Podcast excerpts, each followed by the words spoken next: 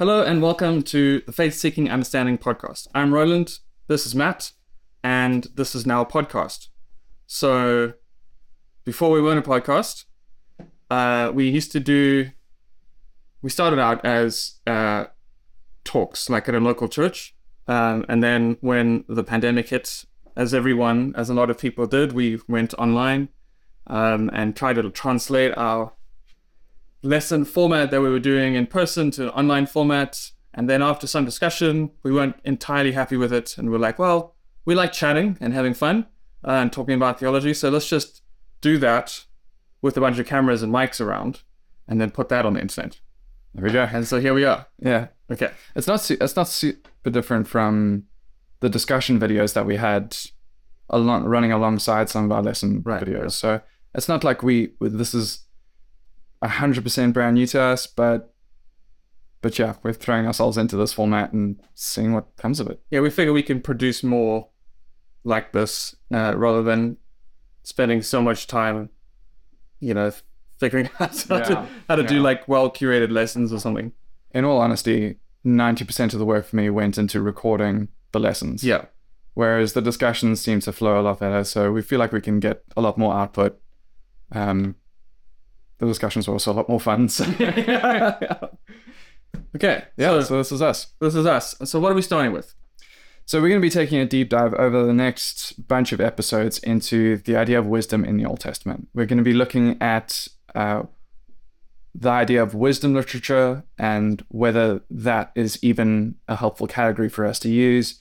Um, and starting with some foundational discussions on that, we'll then move into some of the specifics, some of what we actually find in the Old Testament. We'll dig into these books and see what they have to say about wisdom. Okay. Right. Um, so let's get started then. Um, you said we're going to question whether wisdom literature is a helpful category.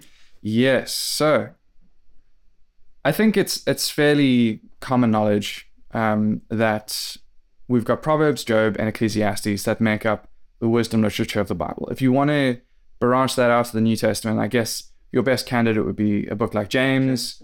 Um, Jesus himself says that he is one wiser than Solomon. So I guess there's some there's maybe something to go on there, but but I guess James would be your big candidate. And then outside of the Old and New Testaments, we could go into say the Apocrypha and look at um, Wisdom of Solomon or Wisdom of Ben Sira, other books like that. Um, but just keeping it to the Old Testament for now, Proverbs, Job, and Ecclesiastes have been cordoned off as the wisdom literature of the Bible. That's the working assumption. Mhm. The problem is that this has just been an assumption. And what uh, Will Kynes did a number of years ago with um, his book, An Obituary for Wisdom Literature, Which is a Is- very provocative title. very provocative title. But what he did was he interrogated this assumption to say, well, are we assuming this for good reason? Is there actually some basis to this idea that we have Proverbs, Job, and Ecclesiastes as the wisdom literature of the Hebrew, Bible? And I guess related to that, which I think we'll come back to just now, is what then does that do to our reading of these books? If they do belong in this category, if they are kind of cordoned off into their own little corner of the of the Hebrew Bible, what assumptions tend to come with that? Essentially, what he does is interrogate that category and find that no, it's not actually all that helpful. We we shouldn't think of Proverbs, Job, and Ecclesiastes as the wisdom literature of the Old Testament. Yeah, I mean, it's uh, at first it sounds like a bit of a nitpicky thing to deal with, right? It's like, okay, well, what genre are we going to call these things? Um, but I can see that, like, I mean, the more I think about it, the more impact it does have on the way that you approach those books, as well as other books. So, um, I think you've you've spoken to me about this a bit, where the when we think about them as wisdom, wisdom literature as like its own thing, then we tend to think, okay, these are like disconnected from the story of Israel. They're based on like more like Genesis one to three kind of creation stuff, and they're not really like interacting with um, the the themes and ideas and motifs that sort of more Jewish theology would have in the later Pentateuch, which impacts how you read those books quite dramatically. Um, but then it also impacts like how you read other books, like I, I um, for instance, the law sections of the the Pentateuch, right? we we tend to read those. It's easier to read those as modern law things, where it's like a, a bunch of exhaustive stipulations that we're supposed to follow more or less to the letter. Whereas you have more recent um, sort of criticism of that from people like Walton, saying like, actually, no, that that should be understood as a kind of wisdom literature as well, like as as in, embodying and encoding wisdom. Yeah. And so then it's like, oh, but and it's a lot easier, I think, to get away with that incorrect reading if you're like, well, the wisdom books over here, and this is law, so this can't be wisdom literature. It's going to be something else, right? And then you just go for your closest sort of approximation that you're familiar with. Yeah. And there've been massive discussions that I mean that, that that's raised of well what is the difference between wisdom and law and needing to tease that out and keep them keep them separate. Um it, it comes with it, its own assumptions about like you say about what law means and and quite often what it seems to do more than anything else is reflect not what was going on in these books but what's going on in our contemporary world. Yeah. So we read Old Testament law as uh, modern day legislative law, Mm. whereas for them back then, it was probably more like common law. It was probably more like what Walton explores, um, more like wisdom, more like a, a, a brushstroke portrait of righteousness than uh, this is the specific standard that we're going to hold you to, and you can apply to this or that sentence and get off on this or that technicality, like in our current day law systems. Um, because that's what we're familiar with. We, we can you can see how that would um, flow into the way that we read these texts because that's our frame of reference. But actually, we need to interrogate. Well, is that how they would have thought about it? Yeah. Is that how they would have read it? And the same with the wisdom literature, quote unquote. uh, the books that were formerly known as wisdom literature. Formerly known as wisdom literature. Would they have thought? Would the would the um, Jewish people in Persia um, have thought about Proverbs as wisdom literature? You know, would um, would they have read Job and thought, yes, this is one of them wisdom books like Proverbs? Um, I would guess not. Hmm. Um, So then, okay, so okay, so let's say we accept the idea that the wisdom literature as like a grouping doesn't make any sense. Mm. So then, what is the better grouping? And then, how do we approach these books that do seem to be somewhat familiar? They at least have some family resemblances with one another. Mm, yeah, family resemblance is an interesting word. Um, that's actually Katharine Dell's way of talking about it. What she's Oh, I just took it from philosophy. Great, Yeah. great. Well, what what what she's kind of spoken about is um, how if we're gonna call into question the category wisdom literature, does that mean that wisdom can't be something that that holds these books together? This is something that Will Kynes actually goes into in his book. He doesn't, although he says that we shouldn't call these the the wisdom literature and hold this as the definitive category of these books. When he talks about genre theory and he talks about how we can then go and talk about the way that different texts relate to each other, we can find common aspects in different in different texts, and actually that can that can um, overlap, and um, different texts can be found in multiple groupings. So you could have something like um, Proverbs, Ecclesiastes, and 1 Kings 1 to 11 that all talk about wisdom. And so for that reason, they're grouped together. Um, we could also have, um, I don't remember which one I said was Proverbs. So this is going to be Proverbs. okay. And you could also have Proverbs, Deuteronomy, and uh, Leviticus, and Exodus, and you know you could go on, but all talking about ethical conduct, and they all connect in different ways um, because that is the theme that's that's binding them together. Um, and so you could go. You could talk about Ecclesiastes and Lamentations, well, it's by a different color. Um, Lamentations and um, maybe parts of Jeremiah. Um, and you could talk about and, and Job, and you can talk about um, texts that are sad. texts that are sad. yeah, but they have to deal with like the more negative Yeah, aspects of living in a world with God and yeah, yeah. And and so what what we have then is this. It's it's more of a network approach where where different texts connect in different ways. So what Katharine Dell with her idea of family resemblance is is is essentially saying is that as we talk about um, wisdom, as we talk about this grouping over here, we could have a Proverbs over here, and we could have an Ecclesiastes over here, as um, she talks about them as wisdom's core, the sort of basic expressions of wisdom, the, the parts of the Hebrew Bible that seem to have the most to say about wisdom. But then you could also have um, Job over. Did I change the color?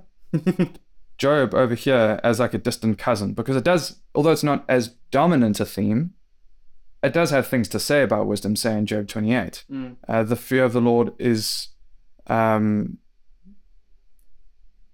the fear of the Lord is. I keep wanting to. I keep wanting to quote Proverbs. Proverbs, the fear yeah. of the Lord is this: get wisdom. It's not. All our listeners are like, it's beginning of wisdom. It's beginning of wisdom. Like, no, that's not what he's quoting. Job 28, 28. Um, the fear of the Lord. This is wisdom. This is- this is- This okay. bold statement you know and i mean that that the beginning of wisdom as the fear of the lord is a commonplace idea in proverbs like that that's that's what we think about so there is this thing that does seem to bind these texts and that makes us think oh yeah that actually makes me think of proverbs so there is this um, sort of level of connection but it's just a more distant connection Mm, mm. it's not as dominant a theme, but still has things to say. So we could think of it not as like brothers and sisters, like we're thinking about Proverbs and Ecclesiastes, um, but we could think of it like a cousin that bears some resemblance by virtue of being in the same family, but not necessarily um, as closely related and, and with all the same resemblances. That makes sense because it's like so it's basically kind of pushing against this idea of saying, okay, we're going to cordon off this and like separate it out and put the label wisdom on it. Yeah. Uh, and I mean, Job is an interesting example of that because if you read through Job and the debates that they're having with his friends and so on, like they don't really cover wisdom all that much. It's a lot about like righteousness and Yeah. God's and how God's righteousness will interact with human righteousness and or wickedness and or you know punishment and things like that. Yeah. Uh, and then, but that's not just, and then, okay, but then you still can recognize a connection between the two because you're like, well, it does say something about wisdom. Yeah. Yeah. And we can, okay. Yeah. And Job 28 is an important passage about wisdom. So we do need to reckon with it, but Mm. not dominant. That makes sense. Okay. So you mentioned, okay, so that's, uh, okay, that's like more of a network approach rather than like a category approach Mm. where we can recognize multiple connections between books rather than having to like put one label on them. Yeah. Okay. Um, I guess the the one question I might be worth asking is okay, if wisdom literature is not the category that we should use, why has it held sway for so long? right. Yeah. It's like commonplace. If you say wisdom Yeah. books, then yeah. Yeah. So what again, coming back to Will Kynes and, and the case that he makes, he starts with um, if we've got wisdom literature over here, then what he wants to do is to say, okay, well, if we've got from say um, the early the early Jewish writings, um, we don't we don't see any explicit reference to this in the Old Testament, obviously. Um, we'd have to we'd have to infer um, if we're just talking about what the Old Testament texts have to say. We have to infer from the connections. But um, in some of the earlier Jewish writings, do we see evidence that there were gathered together into that sort of collection? Maybe when parts of the Hebrew Bible would be were being gathered together to form what we now have as the the, the canon. Um, and so he looks, and well, we've got um, so from the, the early Judaism towards wisdom literature to see if there's any sort of if it emerges out of that. And so he looks at a bunch of them. He looks at the Megillot, um, the writings, the Wait, the megalot? the Megillot is a, a smaller collection within the writings. Let's actually back up even further. The Hebrew Bibles divide into three main sections. Right. You've got the Torah, the Ketuvim, and the Nevi'im in between. Um, the, the Torah, the law, uh, instruction, the Genesis to Deuteronomy, Pentateuch. Pentateuch. The Nevi'im, the prophets, which is split into former and latter prophets. Uh, what we kind of think about as a lot of the history books, um, and then the prophets proper, like Isaiah, Jeremiah, the Book of the Twelve, which would include the smaller prophets like Micah, Malachi, Haggai, the rest of them. And then we've got this weird miscellaneous collection at the end called the Writings, which includes the Psalms, and includes Proverbs, Ecclesiastes, Job. Um, it also includes Ruth, which we might have expected to find earlier um, in our It's also got history books like Ezra and Nehemiah. It's got a history book like Ezra and Nehemiah that sort of pick up the post-exilic period and what things were looking like once they'd once the people had returned from exile in Babylon into the land under Persian rule and figuring all that out. It's got one and two Chronicles, which again, might Whereas Kings, one and two Kings and one and two Samuel are in the prophets. exactly. So you and we typically just lump all of those the three collections together because we're like, Yeah. yeah, they're all basically this. They're covering the same kind of time span. Lump them together and then don't read half of them. Yeah, yeah. Generally, when I talk to people, they don't they don't read Chronicles. They're like, yeah, that's just the summary of Kings, or yeah. maybe bits of Samuel or whatever. yeah. So Chronicle is. Am I right in saying Chronicles actually ends the Hebrew Old Testament or the Hebrew Bible? The Hebrew the- Bible, yeah. Um, in the way that we have it. Um, the the thing with the writings is that I think there's a good case to be made for finishing with Chronicles, and I think that there's some significance to that. But it was it was a fairly loose collection, and there's quite a bit of debate about how this was organized and and how these books fit together, what order they go in, if we're supposed to see an order or any sort of development like we are in, say, um, the Pentateuch or um, the historical, the former prophets, the historical parts of the prophets. Um, there's really no agreement. Mhm. What we do know, though, is that at some point there was this collection of smaller books within the writings called the Megillot, Okay. which includes Song of Songs, Esther, um, Ecclesiastes, I think Ruth, and I blanked on the other. But it's a it's a collection Why would you not have grouped those together? it's a collection of well th- that's just it it's a collection of five books that um quite often used in um jewish liturgy i think even today um and I, i'm no expert on this this is now going beyond my areas areas of expertise but um but i think still used today to in in differing ways depending on which you know where, where you're involved or, or or who you're talking to um but that I mean that yeah, like you said, that that's a bit of a an interesting collection of Mm. books and doesn't give us anything like wisdom literature. No, not at all. Uh, we could look at the collections of Josephus or Philo. Um, Jewish, well, Josephus is a Jewish historian in the first century. so is Philo. Philo. Um, although I don't know if we'd call Philo an historian, but but yeah, Jewish figures in in in um, that sort of time period.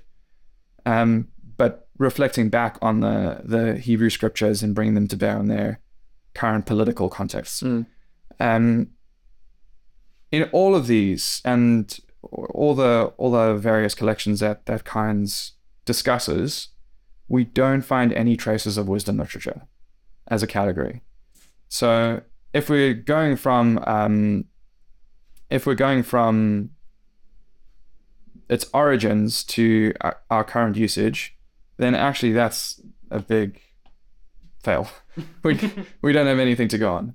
Out of interest, I, I, I think I, I recall reading about when reading about the formation of that three part sort of division of the Jewish, the Hebrew scriptures, that like one of the people, was it Ben Sirach, or one of them, uh, described the writings as wisdom in the beginning, as like a as like a rough thing. It's like ah, it's more, like kind of like wisdom, you know. And then it quickly became like, uh, it's not really like a good label for this, and so then it, it went to the more generic sort of writings uh, Mm. language. So there, but that would have been, even though it's the word wisdom, it would have applied to everything in that collection, right? Yeah, So yeah, you would have to equally say that Chronicle is wisdom and Esther is wisdom, and Yeah. so it doesn't really help. It's not. It doesn't resemble in any way the kind of wisdom literature category that we talk about today. yeah. It's certainly not limited to Proverbs, Job, and Ecclesiastes. Yeah. Um, yeah, it, it comes closer to the the more generic idea of all of this is wisdom. All of the Hebrew Bible is shaping us in some way and is Right. is written for our instruction. Um, but doesn't doesn't help us get to wisdom literature as a category. What if we went the other direction though? What if we went from contemporary usage and said, okay, And work our way backwards. yeah, so if we've got today, is you Roland, Oh, thanks, man. and um, we ask, how are we? Uh, where did this come from? How do we get to this point where we're using wisdom literature as a category? And he goes back and back and lands up at a guy called Johann Friedrich Bruch. Okay, good luck writing that down. I'm not going to. Okay. We're just, we- he's just going to get Bruch. So when when is he? You will get a stick figure though. when is he working? Like what time frame? So this is about 18, 1851 is when his book was written that has a German title that I'm not even going to try to pronounce. But it um it was the what what he was trying to do was to find a place for these books in um in the Old Testament that um it was it was at a time where actually quite a bit of philosophy seemed to be fairly anti-Semitic, frankly, um and uh, really looking at these texts and being like, well, there must be some use for them. And um, found in Proverbs, Job, and Ecclesiastes the more philosophical texts of the Hebrew Bible. They seem to be more reflective um, and more more meta in their interests. You're less concerned with like the contingencies of history and more like what we can infer from reality as a whole. Yeah. And if you're not really interested in the life and times of the Jewish people, you can see why maybe you'd want to latch onto that sort Yeah. of literature instead. Yeah. and to see, well, okay, yeah, there's generic wisdom that can be learned here. There are ideas here that can apply to everybody. So let's let's look at those and talk about how wisdom is spoken about in these books. And so what you land up with is actually this philosophical category um, of wisdom literature, which you know you can sort of see where it comes from, Mhm. but it had it had the effect of hiding these off from the rest of the Hebrew Bible and not allowing that influence that we were talking about earlier. That's crazy late though. 1851. Yeah, yeah, yeah. That's it is like wow. So you're saying like the vast majority of even church history doesn't even know about this distinction. no. That's That's Will that's Will Kynes' case. I think he makes a good case. I'm compelled by it. Um, not everybody has accepted it. You still got people today like Michael Fox or um, John Collins or um, I think there are like three or four different John Collins just in biblical studies. So um, John J. Collins, I think it is. Um, but a bunch of people today who would still want to hold on to wisdom literature as a category, who still find it useful, who still want to employ that, who haven't been persuaded by Will Kynes' argument, but he's certainly drawn a line in the sand to say, actually, we need to reckon with this. okay. And so if then maybe in the, as a closing question for this episode, uh, if then you don't have this label as wisdom to help you read these books, like what is the what is the alternative to approach it? Like how how do we how do we like start? So I think it comes back to Will Kynes' network approach that that he um, that he lays out. We can instead of assuming that these belong in their own corner, and he's not the only person to to emphasize this. Like I say, Katharine Dell is also doing some great work on this. And in fact, Will Kynes' book was published, I think, in 2019. Okay. Um, Katharine Dell already in 2006 was um, had had published a book that was pushing against not necessarily wisdom literature as a category, but this idea of hiving books like Proverbs off into their own corner and noticing connections between Proverbs and Deuteronomy. Um, if we appreciate the fact that um, there are s- certain texts in the Hebrew Bible that seem to have a lot more to say about wisdom than others, there's nothing stopping us from saying, well, let's take wisdom as the thing that we're exploring and look at those texts that explore wisdom and use that as a generic category of some kind. It's a it's not quite the same thing as making this the be all and end all of how we should understand these books. Um, it's just noticing this connection and saying, there's something that we can, there's a connection that we can explore. There's a genre that we could explore, is the terminology that Will, uh, Will Kynes would use. But even like, I mean, you don't even have to think about it as the whole book, right? Like you could say, oh, if I'm looking at the topic of wisdom, I could then bring in Job 28, but like, uh, and I can, um, yeah, I mean, we kind of do that in systematic theology, don't we? Where we say like, I'm going to talk about, I'm going to think about what the New Testament has to say about like the Trinity, but there's no like Trinity book. Yeah. You know, like there's bits all over the place that talk about the Trinity, and I'm going to piece that together. Yeah, Um, so would it be something like that? I think so. Um, I think what what we can do and what I'm going to suggest we do for um, for our trajectory going forward is to look at the the main texts that focus in on wisdom, that talk about wisdom, that use um, the main word for wisdom in the Hebrew Bible, chakam, or for our because Hebrew uses um, only consonants and then the vowel pointings were added later. I've just put the the Hebrew consonants there, but that's the root that's used. That's that's what's behind all the wisdom words, whether we're talking about to be wise, the verb, or wisdom, the noun, or a wise person, the the substantive. Um, we're going to look at the texts that really focus in on this Hebrew word, which um, is Proverbs, Ecclesiastes, and Solomon's account in 1 Kings 1 to 11. Those are where the majority of the Hebrew Bible's uses of chakam. I mean, there is another interesting connection there. So this is two entire books, Proverbs and Ecclesiastes, and then you've got this like section of Kings. Yeah, But it's by no means all of one Kings. No, no. Um, it does seem, and we'll talk about this in a future episode. It does seem that wisdom as an attribute is really focused in on the figure of Solomon, and then sort of forgotten for the rest of Kings. But this, this over here, there, there are actually two connections over here. We could look at the concentration of chakam, the fact that this word comes up here more than anywhere else. We could also add another layer that our listeners might already be picking up on that bind these three texts together. That's the figure of Solomon. We've got Proverbs, which is, which is attributed to Solomon. I have lots of thoughts about that, which we'll come to in a future episode.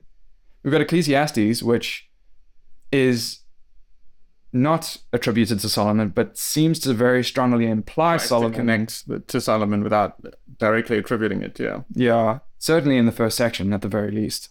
And then 1 Kings 1 to 11, which gives the primary account of Solomon's reign and Solomon as this paradigmatic wise king um, and some of how that's explored. So, in uh, going forward, we're going to look at the story of Solomon.